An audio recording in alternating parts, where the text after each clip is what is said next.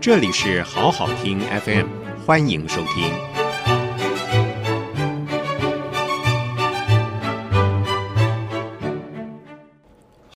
Hello，各位旅讲堂的同学们，大家好，我是旅读中国的资深企划主编邝介文，欢迎来到今天我们的主题：珍奥斯汀与曹雪芹的恋爱教室。大家有没有觉得很奇怪一件事呢？就是如果你问到一个英国人，请问哪一个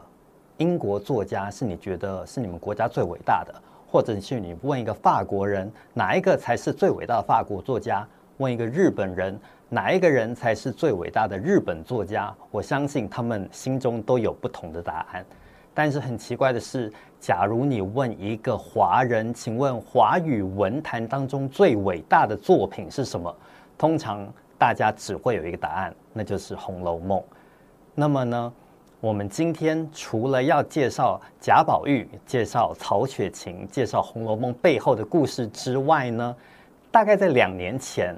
刚好呢，英国迎来了他们的国民作家珍奥斯汀的两百周年纪念，甚至呢，他们还把珍奥斯汀的肖像放在他们最新版本的英镑上面，英镑钞票上面。那我们就刚刚好就想到这件事情，就是刚好珍奥斯汀跟我们的中国的国民作家曹雪芹，他们的时代相仿，然后他们的写作的内容也相似。而且呢，他在两个国家的文学史的定位也几乎是等同的一一样的伟大，所以我就觉得哇，刚刚好可以把这两个作家的作品以及这两个作家的身世背景放在一起比较一下，让大家知道十八世纪的时候，当时的中国以及英国的青年男女，他们到底是怎么样来谈恋爱的。首先呢，如果各位有曾经来过我们旅讲堂现场听过我的演讲的同学们，大概呢都会听过我自我介绍。那么呢，在这里边我还是不可免俗的再自我介绍一次啊，我叫做邝介文，我是旅读中国的资深企划主编。那么呢，我是在香港出生的，之后呢，我们就全家人一起搬到台北，在台北开始读书、生活、工作。那么呢，我在大学的时候读的是中文系，研究所念的是戏剧系。人称加班界的邓丽君，善导寺的蔡依林，以及劳工界的贾宝玉。因为我们知道，我们今天呢在直播的时候，我们已经接近了劳动节的廉价到来了。那么大家知道为什么叫做劳工界的贾宝玉吗？因为大家知道贾宝玉在他的家里面可以算是一个金孙。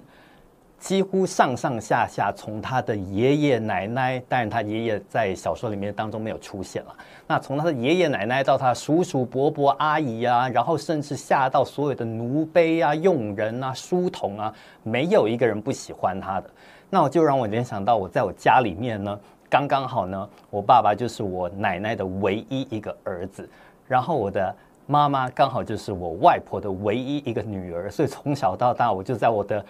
爷爷奶奶，然后呢，外公外婆的呵护之下长大，让我觉得我自己好像是个贾宝玉一样。但是呢，当贾宝玉长大之后，他还是要踏入职场了，逼不得已还是要跟着他一样朝九晚五的上班，还是要每天在搭捷运通勤来到这办公室里面工作。如所以呢，我就自称是劳工界的贾宝玉。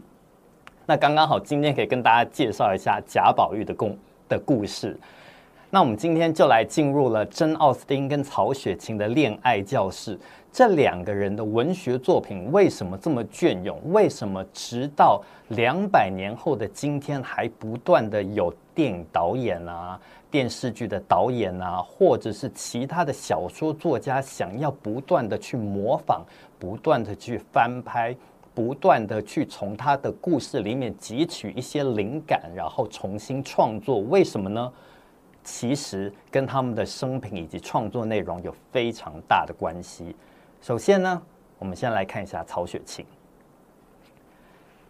曹雪芹他的本名叫做曹瞻，字梦阮，号雪芹。那大家都知道，我们以前国中国文课本常常会背到很多古人，每一个人呢都有五个、八个名字。除了他的本名之外，他还有字啊，还有号啊，又有什么别号啊，一大堆绰号等等。那这些东西到底要怎么分辨呢？首先呢，曹詹当然是他的本名。所谓的本名呢，就是你爸爸妈妈给你、帮你取的名字。但是呢，其实古人呢，他在外面上学的时候，他是不会用到他自己的本名的。也就是说，他的本名通常只有家里亲戚、长辈、他的爸爸妈妈、爷爷奶奶知道他的本名叫做什么，甚至呢，可能算命老师知道。除此之外，其实是没人使用本名的。那么呢，当这个曹雪芹，这个是曹詹，他去上学的时候呢，在学校就会有另外一个名字，就是他老师叫他的，或者他同学叫他的。那这个名字呢，他叫做曹梦软。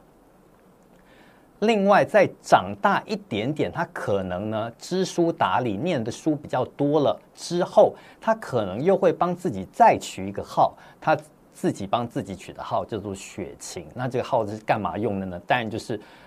跟你再亲近一点的朋友，比如说你的闺蜜。或者那些好邻居，从小到大一起长大的非常好要好的朋友，他才这时候才会用到你的号，所以这时候呢，曹雪芹他就自己帮自己取了一个号，叫做雪芹。那么大家也知道一件事情啊，就是曹雪芹他所撰写的这个《红楼梦》里面的这个贾宝玉的角色，几乎就等同于他本人。他可能就是把自己的家族史、家族故事放在这个《曹红楼梦》的小说里面。那么，所以我们也可以这样推估，里面。呃，《红楼梦》里面，呃，贾宝玉发生的所有事情，可能都在曹雪芹的真实人生里面曾经发生过。那我们都知道，呃，贾宝玉来自一个非常气派、非常富豪的上流阶层家庭，也就是说，我们可以想象得到，在曹雪芹他本人年纪小小的时候，他家应该也是过得非常富裕的。所以他家到底在做什么呢？其实就叫做江南织造，他家历历代代都从事的江南织造这个官职。那什么是江南织造呢？在江南一带盛产了非常多的蚕丝，那蚕丝当然可以做成丝绸。那在这个明朝末年呢、清朝初年的这个年代，丝绸呢。运如果运到国外去哦，运到欧洲的时候呢，可以简直就是高价卖出，它完全就等同于中国最厉害的一个外销产品一样。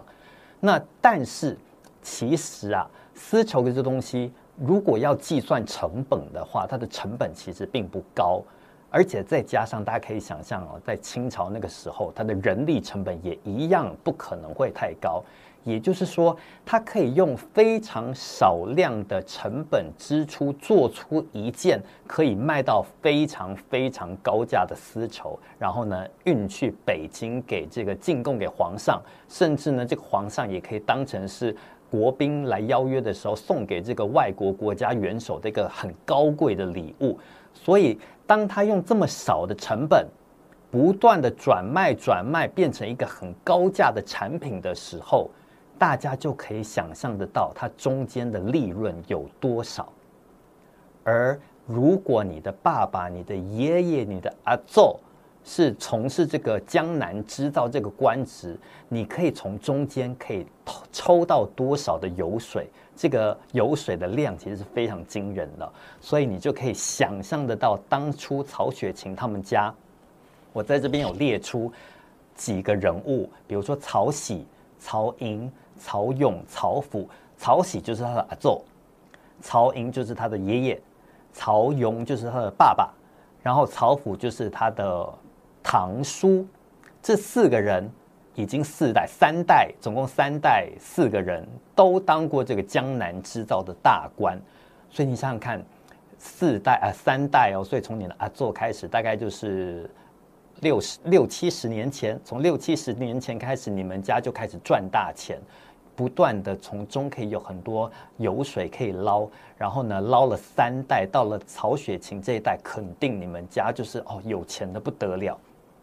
也就是说，为什么曹雪芹可以写得出《红楼梦》笔下那些哇，真的是令人叹为观止的建筑奇观啊，服饰奇观啊？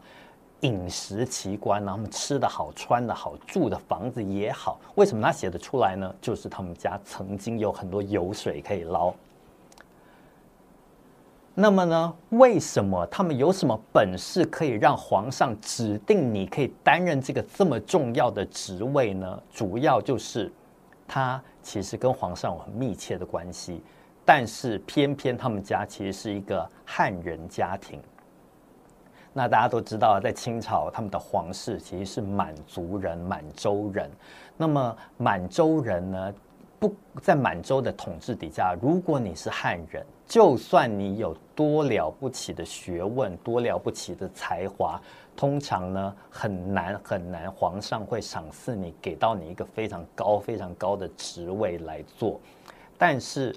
这个呢，曹雪芹的家族。他们虽然是汉人，但他们早早就已经规划成了满籍。什么意思呢？就有点像现在移民这样了。就是你虽然是个华人好了，但是你是搬去美国啊，搬去英国啊，你拿了英国护照、美国护照之后呢，大家就认定你好，你就今天就是一个英国人，你就是一个美国人了。所以当初呢。他们曹家也是这样，他们就是跟这个朝廷报备，就是说好，我们从今天开始，我们就是规划满级了。我们从今天开始就过着满洲人的生活，我们吃满洲人的食物，穿满洲人的衣服，我们也剃头，然后读满洲人的文学等等。我们现在就是一个百分之百的满洲人了。好，这是第一步。那第二步，他们到底怎样才可以得到这个官职呢？就是，哦，原来他的阿祖。是康熙的奶妈，不知道大家有没有看一些呃清朝的宫廷剧，比如说《后宫甄嬛传》啊、《如懿传》等等，然后你会就会发现哦，哦，原来哦，这个在清朝的宫廷里面，奶妈跟儿子的关系比亲妈妈跟儿子的关系还要密切。为什么呢？你会发现哦，每一个什么皇阿玛，呃呃，应该他们的王子要怎么叫王世子？他们的王子跟他们的亲娘，因为他们是皇族的关系，所以呢，有很多规矩要守，很多礼仪，很多人他见面就要磕头啊，然后每天早上都要去请安呐、然后吃饭也要到时候叫人呐、然后等等，有很多很繁琐的礼仪。那你就可以想象，如果今天在你们家里，每天你都要跟你爸爸磕头，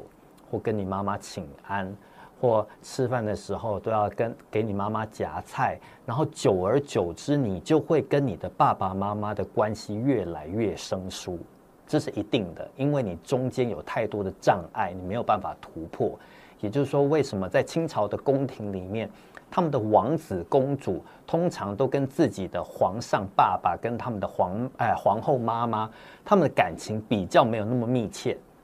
相反的。